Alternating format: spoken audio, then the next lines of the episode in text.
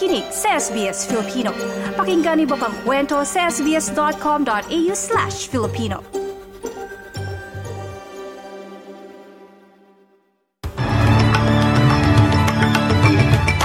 Sa ulo ng mga balita ngayong ika-22 ng Setyembre taong 2023.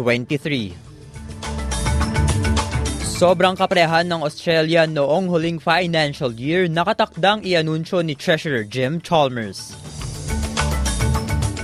New South Wales ikinokonsidera ang paglalagay ng buwis sa short-stay accommodation platforms. At road toll o aksidente sa daan sa bansa nitong Agosto umabot sa mahigit 100.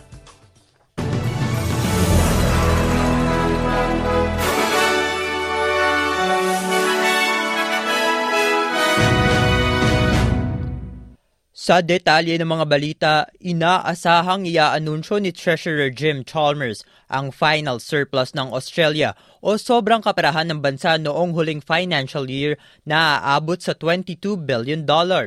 Ito ang kauna-unahang pagkakataon sa loob ng 15 taon kung saan mas malaki ang naipasok na pera ng bansa kaysa sa mga nagastos o nailabas. Sinabi ni Chalmers sa Sky News na ito ay dahil sa maayos na pamamalakad ng Albanese government. When you get an improvement in revenue that like we have had as a consequence largely of a stronger labour market but also good prices for our exports, what matters is what you do with that. And what we've been able to do is to bank almost all of it to get the budget in much better nick at the same time as we're rolling out billions of dollars in cost of living help. Our predecessors used to spend most of these revenue upgrades. We have banked almost all of it. Samantala, ikinokonsidera naman ng gobyerno ng New South Wales ang sundan ang aksyon ng Victoria sa paglalagay ng tax o buwis sa short-stay accommodation platforms tulad ng Airbnb. Inanunsyo ng Victorian government kahapon na may 7.5% na tax ang idadagdag sa booking simula 2025, kung saan mapupunta ang mga nakolektang buwis sa pagpapagawa at pagpapaayos ng mga bahay o tirahan sa estado.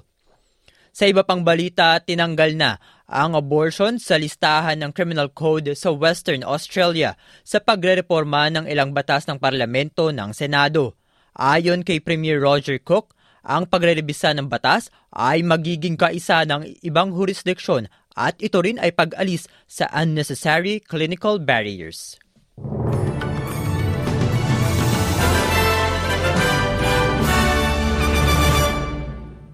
Nagbabala ang National Anti-Scam Center sa paglaganap ng mga scam na tinotarget ang Chinese international students sa Australia, kung saan halos $9 million na ang nakuha ng mga scammers simula ngayong taon.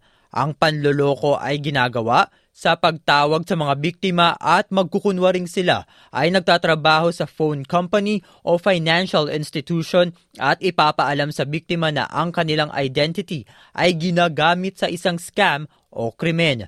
Narito ang ilang detalye mula kay Desma Smith, ang namumuno sa grupo ng international student ng universidad. And it will look quite official because the scammers are using spoofing technology. So it'll look like the official Chinese authority number. We've heard one story of a young man who paid over $400,000 to the scammers, and we've seen a significant spike in the last month or so in the losses that people are reporting.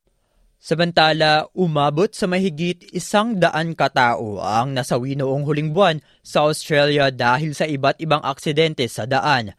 Ayon sa datos ng Federal Transport Department ng bansa, ang bilang ng road toll noong Agosto ang pinakamataas na naitala mula 2018.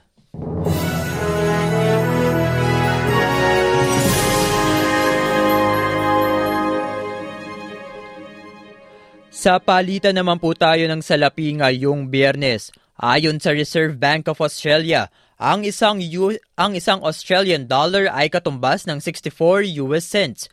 Mula naman sa Bangko Sentral ng Pilipinas, ang isang US dollar ay katumbas ng 56.78 pesos at ang palitan ng isang Australian dollar ay 36.61 pesos.